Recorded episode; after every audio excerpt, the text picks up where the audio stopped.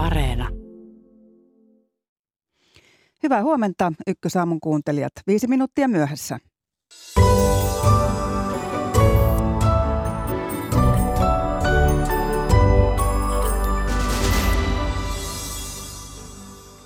Syksyllä on edessä energian säästötalkoot, sanovat viranomaiset eri puolilla Eurooppaa. Miten energian säästäminen vaikuttaa Suomen kodeissa, kouluissa ja työpaikoilla? Elinkeinoministeri Mika Lintilä haastattelussa. Myös Kreikassa varaudutaan säästämään energiaa. Kreikkalaisten keinoista kuulemme myös. Keniassa on meneillään yleisvaalit eli presidentin, parlamentin ja aluevaalit. Millainen liikahdus isossa maassa Afrikan sarven alla tapahtuu?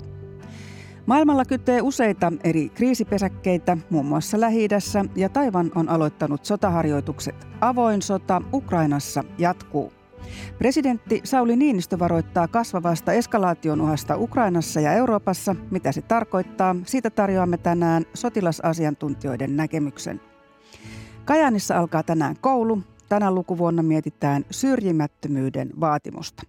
Tässä tiistain ykkösaamun aiheet katsotaan, kuinka paljon ehditään. Minä olen Seija Vaaherkumpu. Tervetuloa seuraan.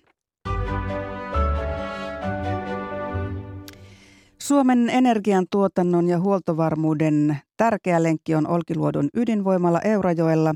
Sen kolmosreaktorin koekäyttö alkoi eilen iltapäivällä. Hyvää huomenta elinkeinoministeri Mika Lintilä. Hyvää huomenta ja kiitos kutsusta. Minkälaiset tiedot teillä hallituksen energiaministerinä on siitä, miten koekäyttö on onnistunut nyt tähän aamuun mennessä? No eilisen päivän aikana on tosiaan laitos laitettu, laitettu käyntiin ja tarkoitus on nostaa se sinne 60 prosenttiin, joka on noin 850 megawattia tällä hetkellä ja siitä nostetaan sinne ihan maksemeihin ja tämän – oikeastaan testauskauden aikana laitos ajetaan pari kertaa alas, jolloin tarkkaillaan, että kaikki järjestelmät toimii. Eli jos olisi poikkeustilanne, niin kaikki, kaikki on kunnossa. Laitos tuottaa verkkoon sähköä koko ajan, mutta oikeastaan tässä on, voisiko sanoa vähän semmoinen terminologia sitten, että kaupalliseen käyttöön laitos tulee joulukuussa, jolloin se siirtyy tilanteeseen, että sitä viedään eteenpäin huolto-ohjelmien mukaan. Mutta tällä hetkellä tälle aamulla en ole saanut mitään erityistä raporttia, eli, eli toivotaan, että kaikki on mennyt hyvin. Hmm. Illalla kun katselin Fingridin äh, diagrammia tai, tai käppyrää, missä näkyy kuinka sähköä tuotetaan ja kuinka suuri osa siitä on, on ydinvoimalla tuotettua, niin kyllä siellä jo tunnin kuluttua siitä, kun koekäyttö alkoi, niin alkoi näkyä nousua ja siitä se nousu. Mutta mikä on hallitukselle annettu TV on ennuste siitä, onko Olkiluoto kolmonen verkossa syksyllä täysillä, kuten hallituksen ihan varmasti harrastoivaa?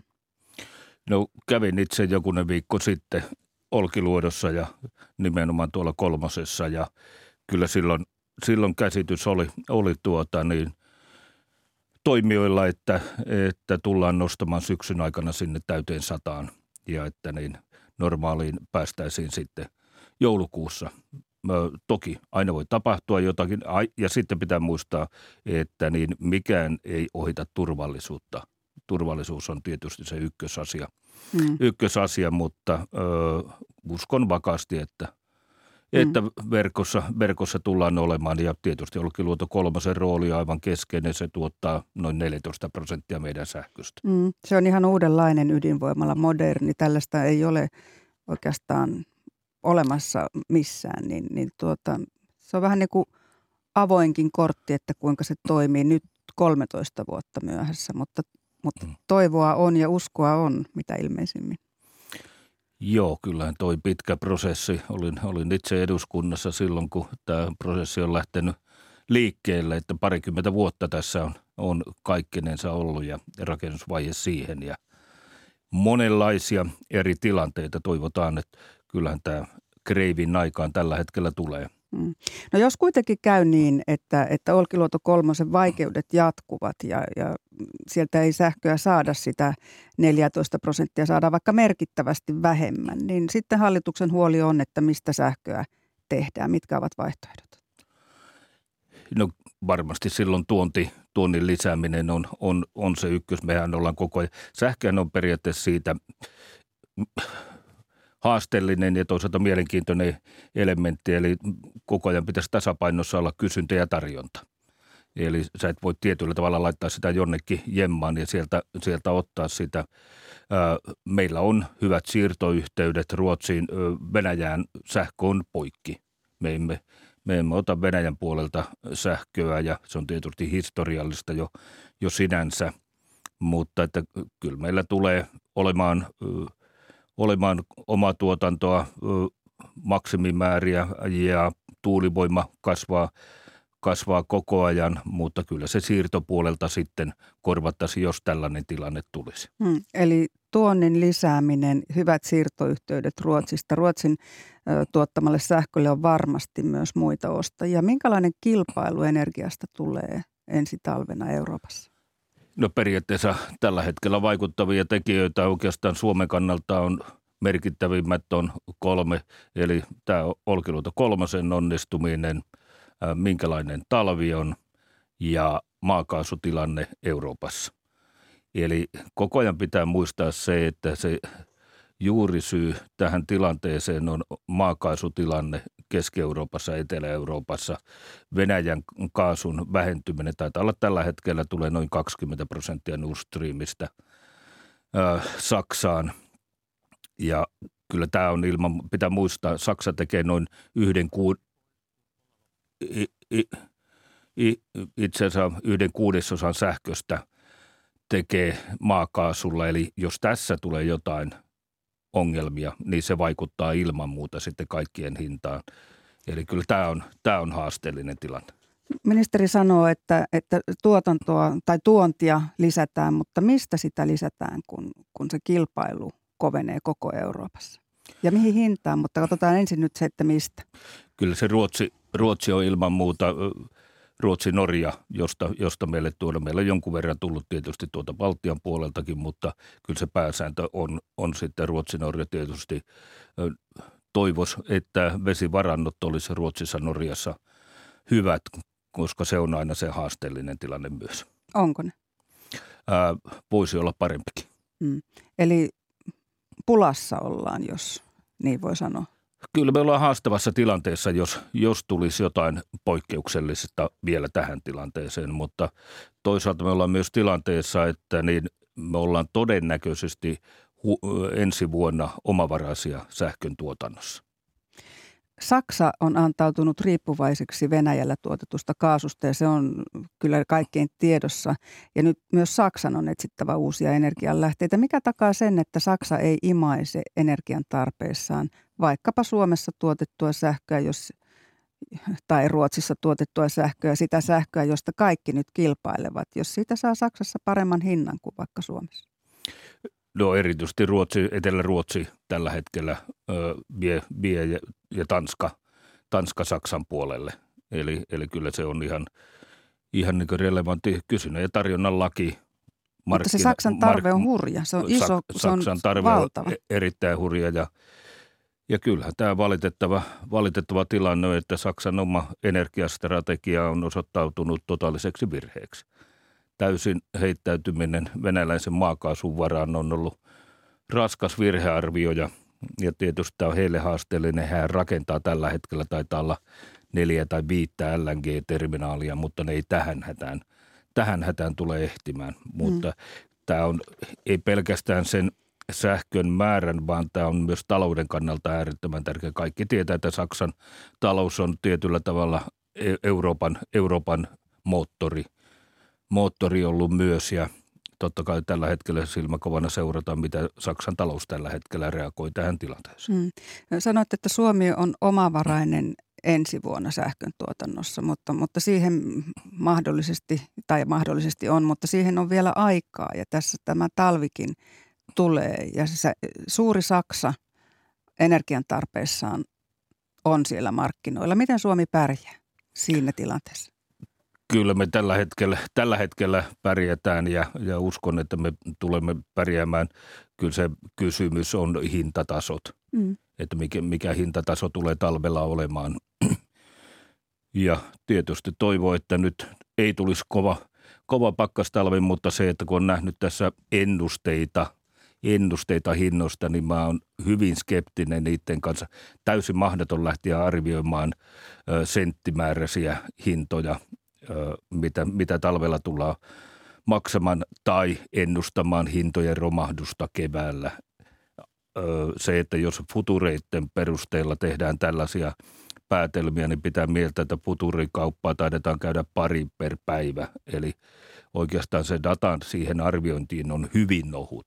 Mm. Ja me on nähty nyt tässä no oikeastaan useammankin vuoden aikana, mutta erityisesti nyt sota-aikana se, että kuinka rajusti hinnat heittelee, heittelee, mitä vaihtelevuutta siinä tapahtuu.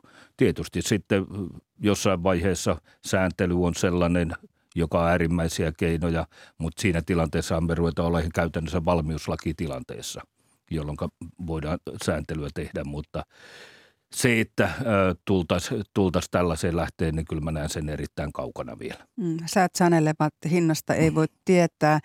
Tuota, monissa maissa kotitaloudet saavat tukia selviytyäkseen kasvavista energialaskuista. Minkälainen paine Suomessa on tähän?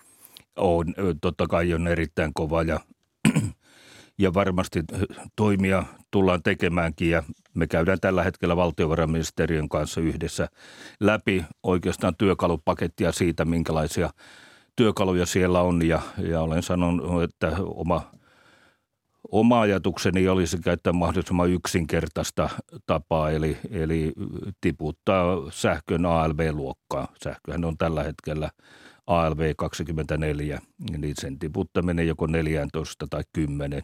Tietysti voi kritisoida, että ei tässä ole sitten intensiiviä siihen sähkön säästämiseen, mutta kyllä se hinta itsessään on jo tällä hetkellä sellainen, että kyllä ihmiset säästää sen, mitä säästettävissä on. Ja jos joku perustelee sillä, että ihan yhtä lailla sitten ihmiset lämmittää uimaltaitaan, niin – ei se ongelma varmaan niillä uimaltaomistajilla. Kyllä tämä ongelma on niillä ihmisillä, joiden toimeentuloon tämä tulee tekemään erittäin ison loven, mikäli hintataso on tätä luokkaa. Hmm.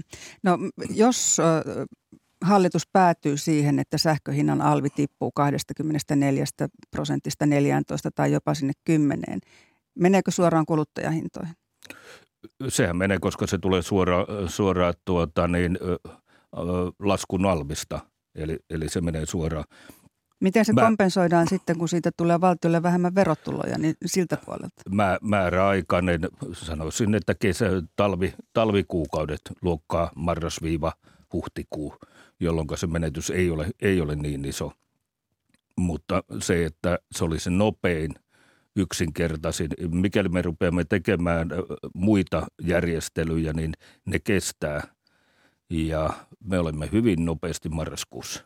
Hmm, mutta se, että millä se kompensoidaan, velalla vai, vai onko se jostakin pois? No jos hinta, hintatasot nousee tällä tavalla, niin periaatteessa se alvi, alvimäärä voi olla, että pysyy aika lailla samoissakin. Itselleni näytti tulevan ilmoitus, ilmoitus energiahinnan noususta, joka oli pikkusen yli kaksi ja puoli kertainen. Niin se, että vaikka siitä ottaisi sitten sen alvin – kymmenenkin pinnaa alemmaksi, niin se ei sitä alvituottoa tule mm. tiputtamaan. Verotulot säilyvät ennallaan. Kyllä. Eli tässä on kyse siitä, että energiaa pitää säästää, ei pahan päivän varalle, koska sitä ei oikeastaan voi varastoida, vaan siksi, että tyhjästä on paha nyhjästä, jos markkinoilla ei ole sähköä tarpeeksi myynnissä tai se maksaa sellaisia summia, joihin ei ole varaa tota, kuluttajalla tai, tai mm. teollisuudella tai ylipäätään niin kuin kellään. Mutta tota, ää, EU:ssa on siellä täällä kokeiltu sähkön hintakattoakin, muun muassa Espanjassa. Millaisin tuloksin? No, niistä on ollut aika lailla käsittääkseni vaihtelua. Jos Suomessa tehtäisiin hintakatto, niin viittaan aiempaan kysymyksenne siihen, että Saksaan menee, Suomeen ei myytäisi silloin sähköä, eli sähkön saanti vaarantuisi, koska se myytäisiin sellaisille maille, joilla ei ole hintakattoa ja korkeampi hinta miksi ei tehtäisi EUn yhteistä, koko EUn kattavaa hintakattoa? Onko liian vaikea harjoitus? No varmasti tästä sormiharjoituksia tullaan käymään ja myös me käydään, käydään yhdessä valtiovarainministeriön kanssa. Ja vielä Venäjän riippuvuudesta, kun Suomi tässä on jossain määrin energia-asioissa erikoistapaus Euroopassa, koska emme ole yhtä riippuvaisia Venäjän kaasusta kuin moni muu maa. Minkälainen on Suomen energiariippuvuus Venäjästä tällä hetkellä, elinkeinoministeri Mika Lintilä? Kyllä me hyvin lähellä nollaa ollaan. Eli käytännössä kaasu on poikki, ää, sähkö on poikki, ää, öljyä. En tiedä, onko, onko joku tuomassa jotain lassia, mutta pääsääntöisesti Nestehän on ilmoittanut, että he on vetänyt nollaan. Ja käytännössä, jos, jos oikeat tiedot on, niin sieltä pitäisi joku turvelasti tulla tällä viikolla ja se olisi siinä. Eli kyllä me voi ruveta käyttämään pikkuhiljaa termiä, että se on nolla. Ja pysyykö se sellaisen? Pysyy. Kuinka kauan? Niin kauan varmasti, kun sota on. Koko ajan pitää muistaa, että nyt maksamme sotahintaa ja tämä on Putinin ansiot. Kiitoksia vierailusta Ykkösaamussa elinkeinoministeri Mika Lintilä.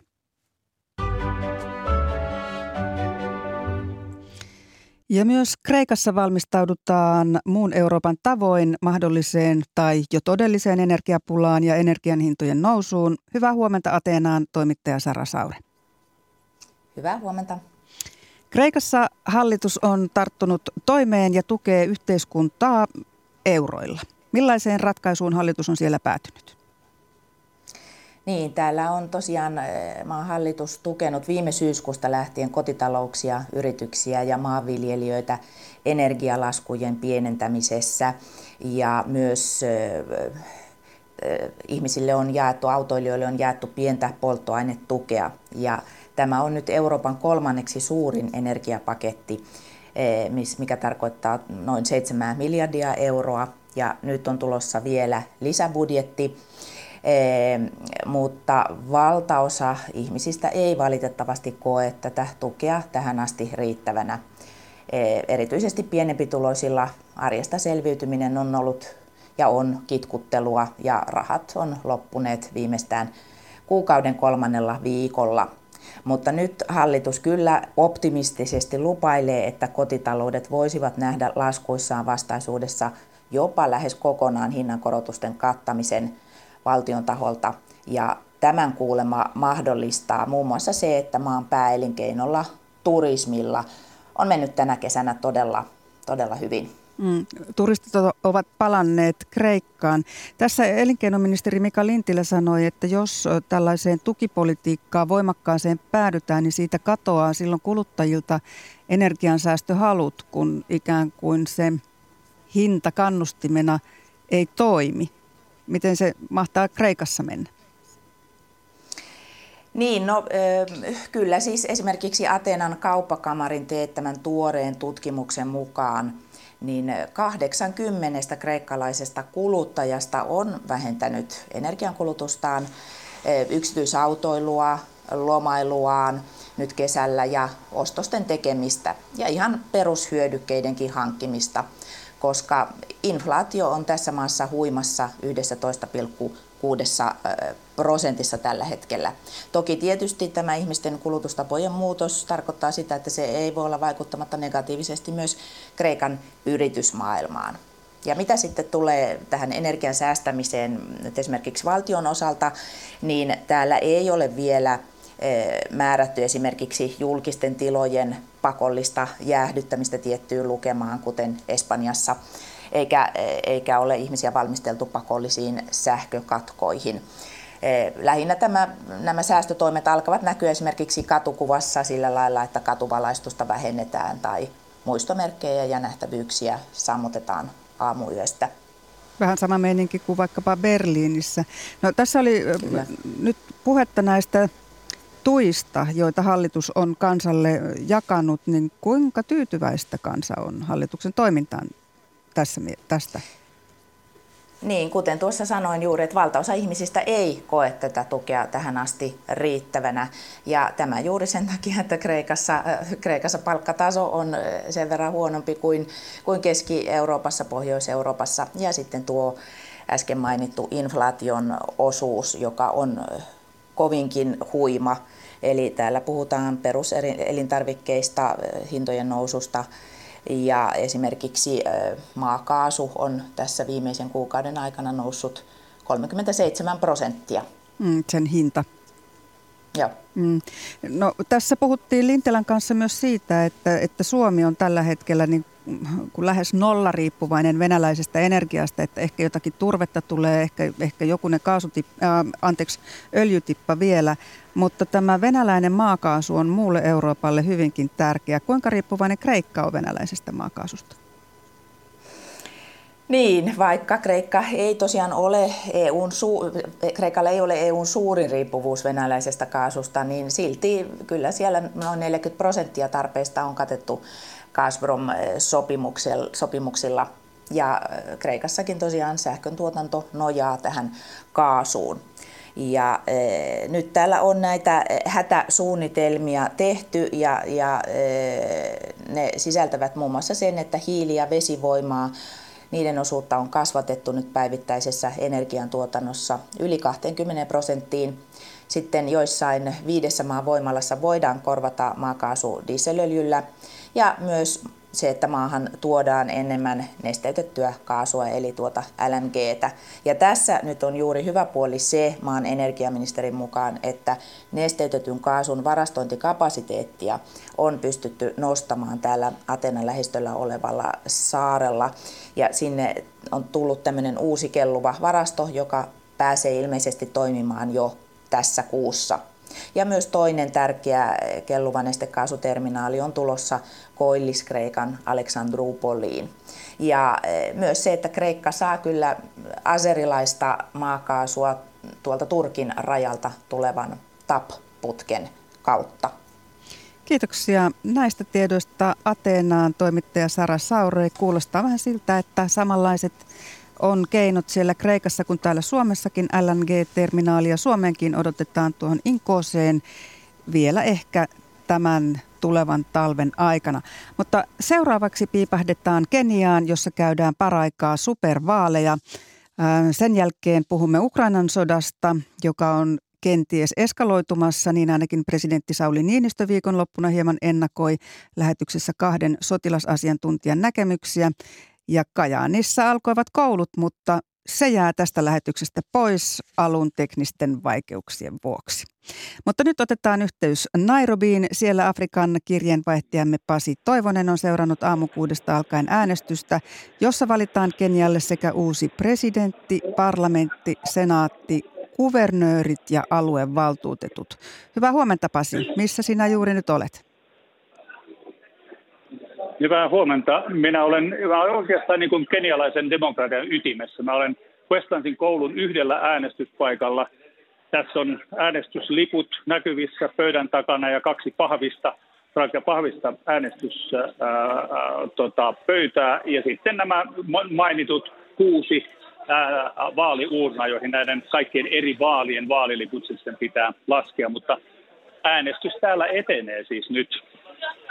Minkälainen, sanotaan nyt vaikka harjoitus tai manoveri on järjestää tällaiset yleisvaalit, jossa, jossa valitaan kaikki mahdollinen presidentistä aluevaltuutettuihin kerralla?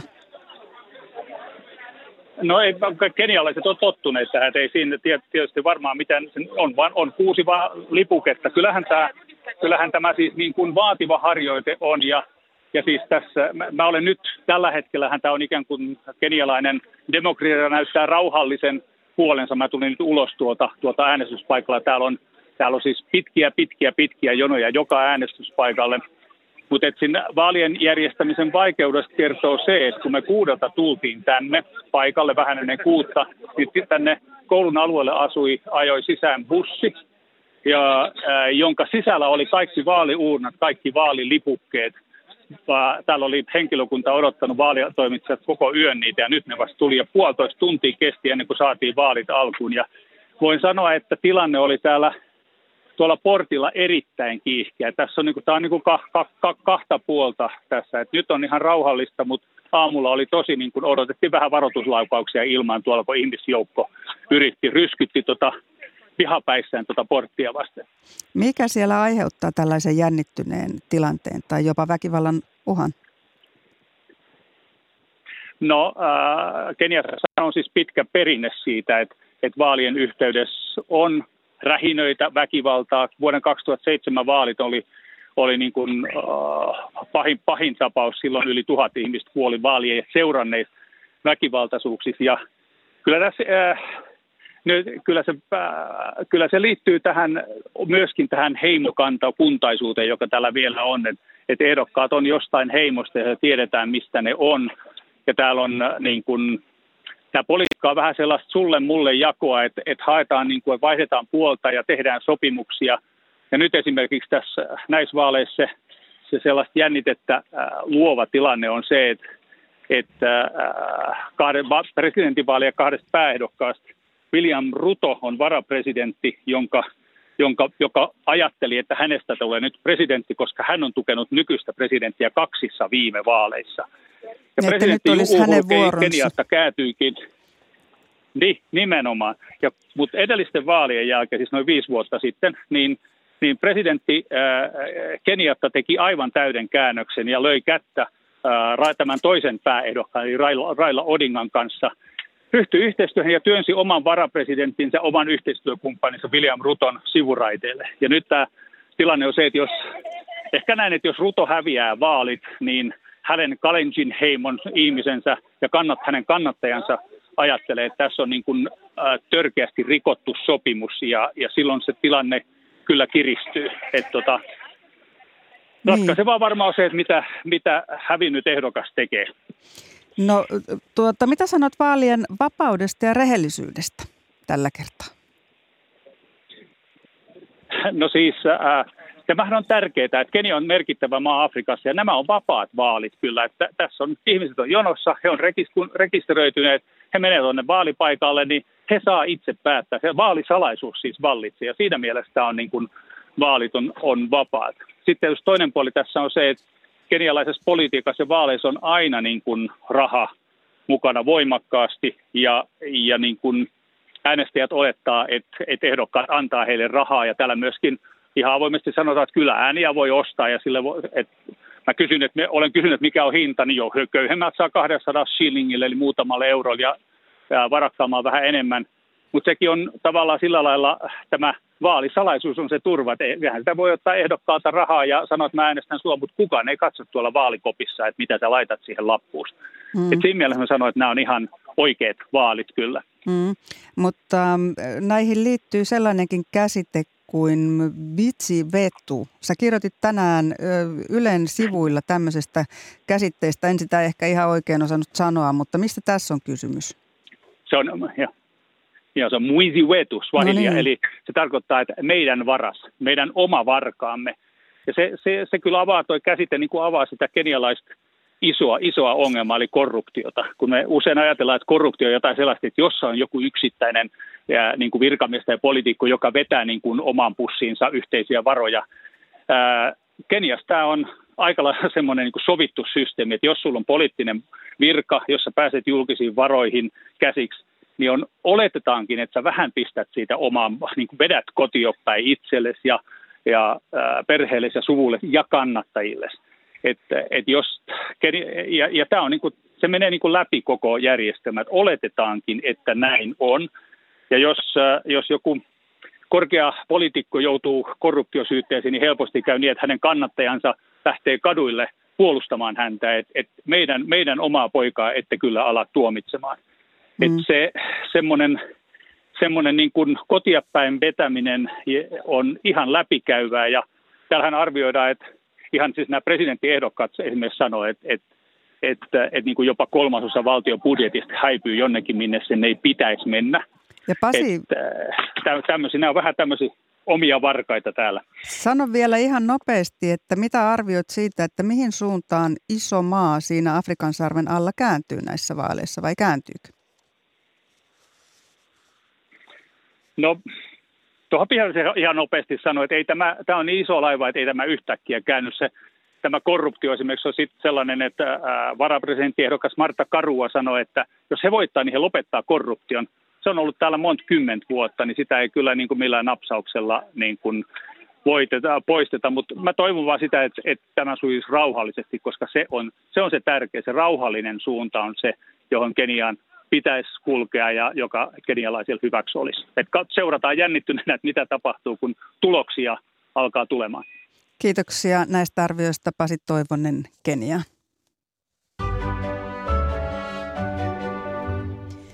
Ja sitten puhutaan Ukrainan sodasta ja maailman jännittyneestä tilanteesta laajemminkin ehkä hiukan. Presidentti Sauli Niinistö varoitti viikonloppuna, että Ukrainan sodassa eskalaation vaara kasvaa. Hän ei kuitenkaan sanonut sitä, että miten. Hyvää huomenta, kenraalimajori EVP Pekka Toveri. Huomenta. Ja sotatieteiden dosentti Ilmari Käihkö Ruotsin maanpuolustuskorkeakoulusta. Huomenta. Ö, mitäs te ajattelette sodan kehityksestä ja Niinistön varoituksesta, toveri? No joo, sotahan on pikkusen niin suvantovaiheessa, koska se Venäjän, Venäjän suuri hyökkäys Donbassin valtaukseksi on, on hiipunut, hiipunut ja toisaalta Ukrainan kauan odotettu vastahyökkäys Hersonissakaan ei, ei ole ilmaantunut, että molemmat puolet ehkä vetää vähän henkeä, että totta kai koko ajan taistellaan, taistellaan mutta, mutta tota, ei se tarkoita sitä, että sota olisi mitenkään lakkaamassa tai loppu loppumassa päinvastoin kerätään voimia ja, ja tämä tulee jatku vielä pitkään.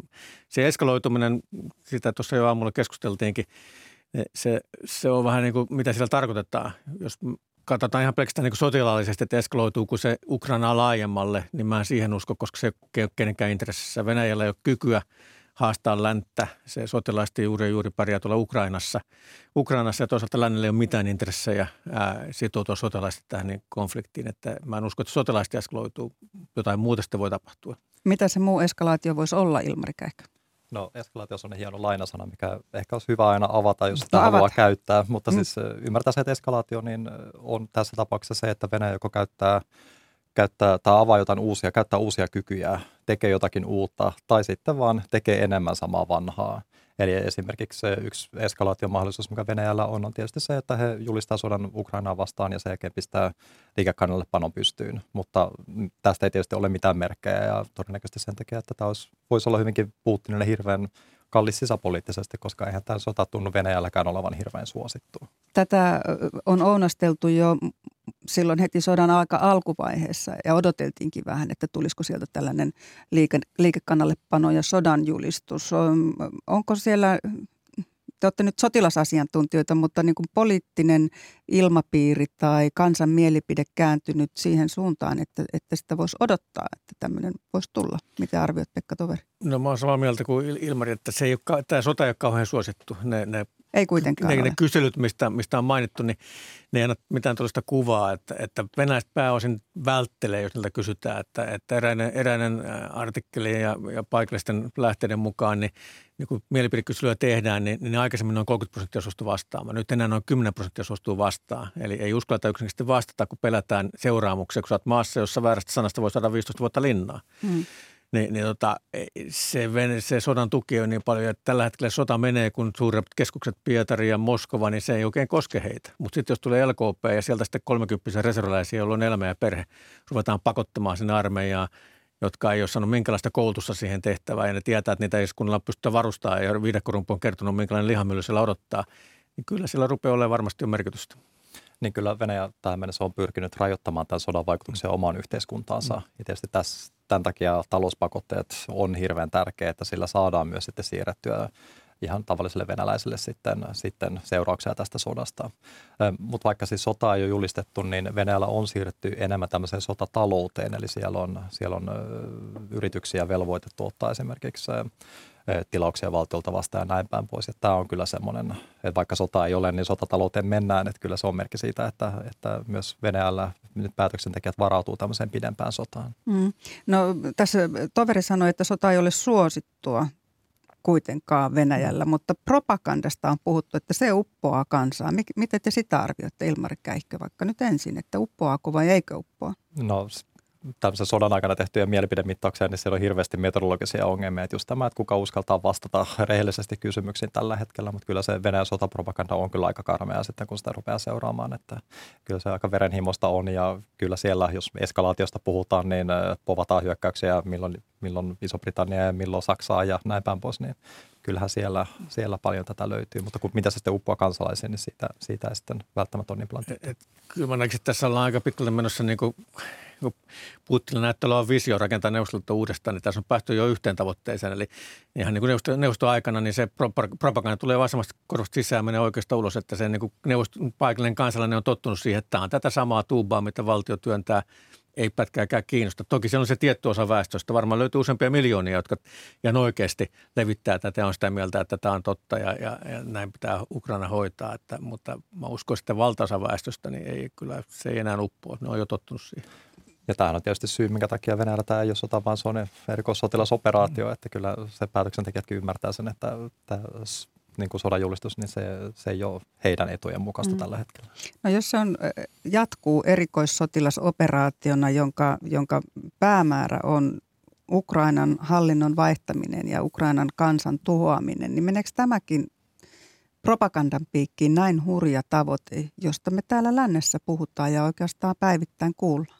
No ei, no kyllähän Venäjä tekee aktiivisesti toimenpiteitä saavuttaakseen tämän tavoitteen. Kyllä se on heidän tavoitteensa. Ukrainan ne, kansan tuhoaminen. No mä sanon, että, että Ukraina haluttaisiin tappaa kansana, siis ne ihmiset tappaa, mutta se Ukraina elinkelpoisena valtiona halutaan lopettaa niin, että se, se on joko Venäjän vasalli, vasalli ja kykenemätön itsenäisen päätöksentekoon ja menettänyt alueita. Nythän siellä jo tehdään mittavasti toimenpiteitä, että näitä miehitettyjä alueita niin liitettäisiin Venäjää. Hmm. Voidaanko puhua kansanmurhasta? No juridisesti tämä on hyvin vaikea kysymys. Jotkut käyttää tätä, mutta kansanmurhan kriteerit on aika tiukat. Ja en usko, että tiedeyhteisössä löytyy tällaista, tai, tai edes niin kuin lainoppineiden keskuudessa löytyy sellaista konsensusta tästä kysymyksestä. Ukraina tietysti pitää tätä kansanmurhana. Hmm. No puhutaan tästä vähän tästä sotatilanteesta siinä mielessä, että kun jo, siihen jo viittauksia tässä oli, että Ukraina on kertonut kesän aikana valmistelevansa suurta vastahyökkäystä etelän alueiden valtaamiseksi takaisin. Ei oikein ole edistynyt. Miksi ei ole edistynyt, Pekka Tove?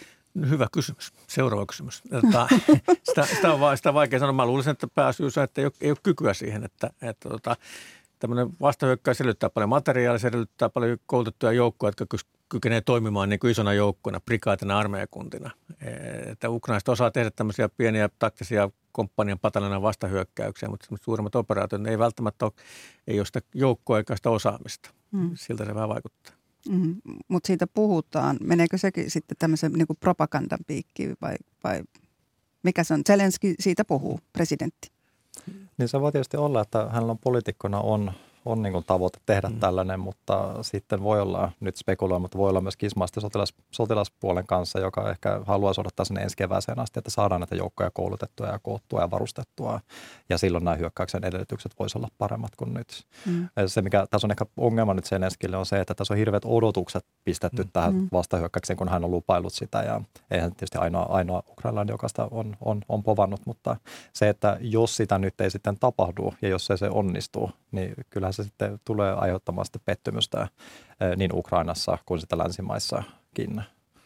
Miten siihen voi varautua tai oikeastaan on jo jouduttu sopeutumaan tai tottumaan siihen, että vastahyökkäys ei ole ollut ihan sellainen niin onnistunut kuin ajateltiin tai toivottiin, niinkin kai voi sanoa. Niin, niin jos nyt tätä aseapua ajattelee ja lännen juuri eilen, viime viikolla puhuttiin muistaakseni 500 yli 500 miljoonan dollarin eh, edestä annetusta aseavusta ja eilen miljardin dollarin aseavusta. Mitä, mit, mit, mitä sillä saadaan aikaan, jos ei vastahyökkäystä? No tässä on se varmaan yksi syy, minkä takia, minkä takia on niin kuin toiveita oli ja, ja ukrainalaisilla olisi varmasti poliittisella puolella just toiveita, että saataisiin jotain merkittävää aikaiseksi, vaikka just se, se Hersonin alue Dnieprin poispuolella saatu vallattua takaisin ja, ja toinen suuri kaupunki, kun kaksi suurta kaupunkia on menetetty, Mariupol ja Herson, niin saataisiin toinen niistä edes vapautettua, niin sillä just luotaisiin uskoa sen omaan kansaan, että kyllä tämä tästä vielä onnistuu ja toisaalta just niihin länsimaisiin tukijoihin, että kannattaa tukea, koska me saadaan tälle jotain aikaiseksi. Ja, ja nyt tietenkin jos jos Venäjällä on aiheutettu näillä asejärjestelmillä merkittävästi tappioita ja se on syy, minkä takia Venäjän hyökkäys on pysähtynyt. Mutta se ei, ole, niin kuin, se ei välttämättä näy niin selkeästi kuin, että otetaan alueita, kun otettaisiin alueita takaisin. Mm, siellä olisi enemmän toivoa. Tietysti mm. se on hyvä, että hyökkäys, vihollisen hyökkäys mm. pysähtyy. No, tästä avusta se on nyt ollut erityisesti ammuksia, HIMARS, raketinheitijärjestelmiin, tykistöön ja sitten erilaisia ohjuksia. Mikä merkitys tällaisella aseavulla on, Ilmari? No sota vaatii ammuksia ja kyllähän nämä niin pitää sitten tätä Ukrainan puolustusta käynnissä. Että ilman tätä mittavaa materiaalitukea niin eihän Ukraina pystyisi puolustamaan itseään sillä tavalla kuin he, he on nyt tähän asti pystyneet. Ja niin kuin Pekka sanoi aikaisemmin television puolella aamulla, niin kyllähän tämä ammusten kulutus on aivan valtava tässä, että nämä summat aseavusta nyt, mitä nämä yhdysvaltalaisetkin esimerkiksi, niin voi kuulostaa mittavilta, mutta kyllä ne aika lyhyen aikaa pitää sitä tätä Ukrainan sotakoneistoa käynnissä. Miten pitkään riittää tällainen, vaikkapa tässä nyt puhutaan jo puolentoista miljardin niin kuin viikon sisään annetusta aseavusta. Se on hu- hu- huikea määrä rahaa. On joo, mutta siinä, siinä mainittiin, että 75 000 tykistön granaattia. Eräiden arvioiden mukaan Ukraina ampuu joku kolmesta viiteen tuhatta päivässä. Jos lähtee hyökkäämään, se kulutus kasvaa merkittävästi. Se on viikossa käy, käy, käytetty, jos lähdetään hyökkäämään. Tarvitaanko sitten uusi puolitoista miljardia rahaa, jotta saadaan lisää ammuksia? No ne tykistön ampumatarvikkeet niin kalliita, mutta, mutta lisää tukea tarvitaan. Se, että mitä se tuki on, niin se vähän riippuu tilanteesta. Ja toinen sitten, mikä ehkä tämän niin sotilasavun varjoon on jäänyt, on tämmöinen tämän miljardinkin ohella annettu mittavampi siviilibudjetti. Eli kyllä se niin Ukrainan hallintokin vaatii koko ajan rahaa ja tukea, että, että se pystyy pysymään, pysymään niin kuin käynnissä. Mm, Ukraina on ul- ulkoa tulevan avun varassa sota käyvä maa suuren vihollisen edessä. No, Ruotsi ja Suomi kertoivat eilen antavansa Ukrainalle tukea sotilaiden koulutukseen ja Britanniassa on tarkoitus kouluttaa noin 10 000 vapaaehtoista sotilasta. No tätä sotaa on käyty Venäjää vastaan, Ukraina on käynyt yli kahdeksan vuotta. Mihin se tarvitsee sotilaallista koulutusta? Pekka Toveri. Joo, tota, ilmeisesti sitä ei ole kuitenkaan, ja, ja tätä koulutustukea on annettu jo vuosikausia, Mut, mutta tota, se on ilmeisesti mennyt kuitenkin suhteellisen pienelle, voisi sanoa kaadirille, joka sitä sotaa on käynyt siellä Ukrainassa. Ja nyt se, kun heillä on kuitenkin miljoona miehen reservi, niin sitä reservin aktiivista koulutusta ei ole tehty ja se on niin kuin kouluttamatta. Ja, ja tota, nyt, nyt sitten yritetään saada niitä, niitä tosiaan niitä jalkaväkitaistelijoita, jalkaväki sodassa kuluu eniten. Siellä tulee suurimmat tappiot. Nyt yritetään jalkaväkeä kouluttaa, sitten pikakouluttaa siellä Iso-Britanniassa yhtenä esimerkkinä, mutta kun se ei tosiaan riitä, että jos halutaan niin vastahyökkäyksiä tehdä ottaa alueet haltuun, niin sinne tarvitaan niitä prikaatia armeijakuntia, sinne tarvitaan ihan, ihan erilaista osaamista. Se yksittäisen taistelijan taidot ei riitä. Et se kokonaiskuva on kuitenkin se, että Venäjä tällä hetkellä miehittää viidesosaa Ukrainan pinta-alasta. Eli tulee, tulee vaativan Ukrainalta paljon verta ja kyyneleitä ja tietysti ammustarvikkeita ja muuta, että, että tämä viidesosa sitten saadaan vapautettua, mikä on tietysti se, mitä Ukraina, Ukraina pyrkii, pyrkii myös tekemään. Mm.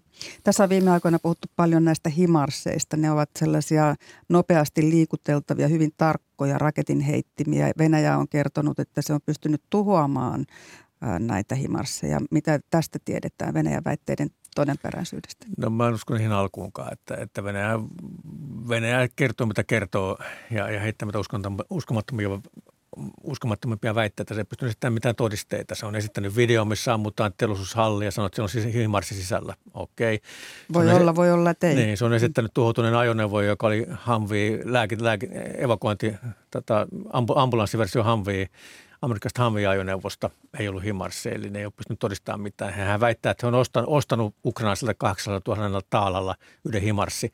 Mä voisin kuvitella, että siitä olisi niin valokuvia aika, aika paljon tuolla mediassa, jos, jos olisivat tosiaan kyenneet tekemään sen, että mä en niihin väitteisiin usko. Mm, tämä Himars on siitä kätevä järjestelmä, että sillä voi ampua ja sitten voi ajaa toiseen paikkaan ja vaikka sen saa selville, että mistä se ampuu, niin se on jo muualla. Mm. Tuota, Kiitos tästä. Tämä sodasta keskusteleminen jatkuu aivan varmasti tässäkin studiossa. Katsotaan, missä tilanteissa ollaan silloin ja minkälaisella porukalla puhutaan. Kiitoksia Ilmari Käikkö ja Pekka Toveri. Kiitos. Kiitos. Ja tätä lähetystä ovat toimittaneet Mikko Haapanen, toimittajana, tuottajana Hanna Juuti, äänitarkkailijana tänään Marko Vierikko, jolla kovinkin hikinen aamu siellä lasin takana, tsemppiä vaan. Ja minä olen Seija Vaaherkumpu ja niille, jotka eivät alusta asti kuulleet lähetystä, niin, niin, niin haastattelussa oli elinkeinoministeri Mika Lintilä. Hänen kanssaan puhuimme Suomen ja Euroopan energian näkymistä, kun syksyä kohti mennään. Ja nyt kuuluttaja Juha Salomaa. Huomenta. O, huomenta. Mitä voi Yle Radio yhdessä kuunnella aamupäivän ja päivän edetessä? No päivän edetessä iltapäivällä paneudutaan karaokeen maailmaan. Karaoke Paratiisi-dokumentti julkaistaan aivan tässä lähipäivinä ja Kulttuuri Ykkönen ottaa aiheesta selvää jo nyt kello 15 tänään iltapäivällä siis. Muistojen Boulevardilla sitten mukana mukavaa musiikkia Harmony Sistersista Ultra Brahan ja kaikkea siltä väliltä. Kuulostaa hyvältä, mukava nähdä sinua. Kiitos tästä ja, ja tervetuloa töihin lomalta. Kiitos, kiitos. Ja kiitokset myös kuuntelijoille seurasta. Heippa.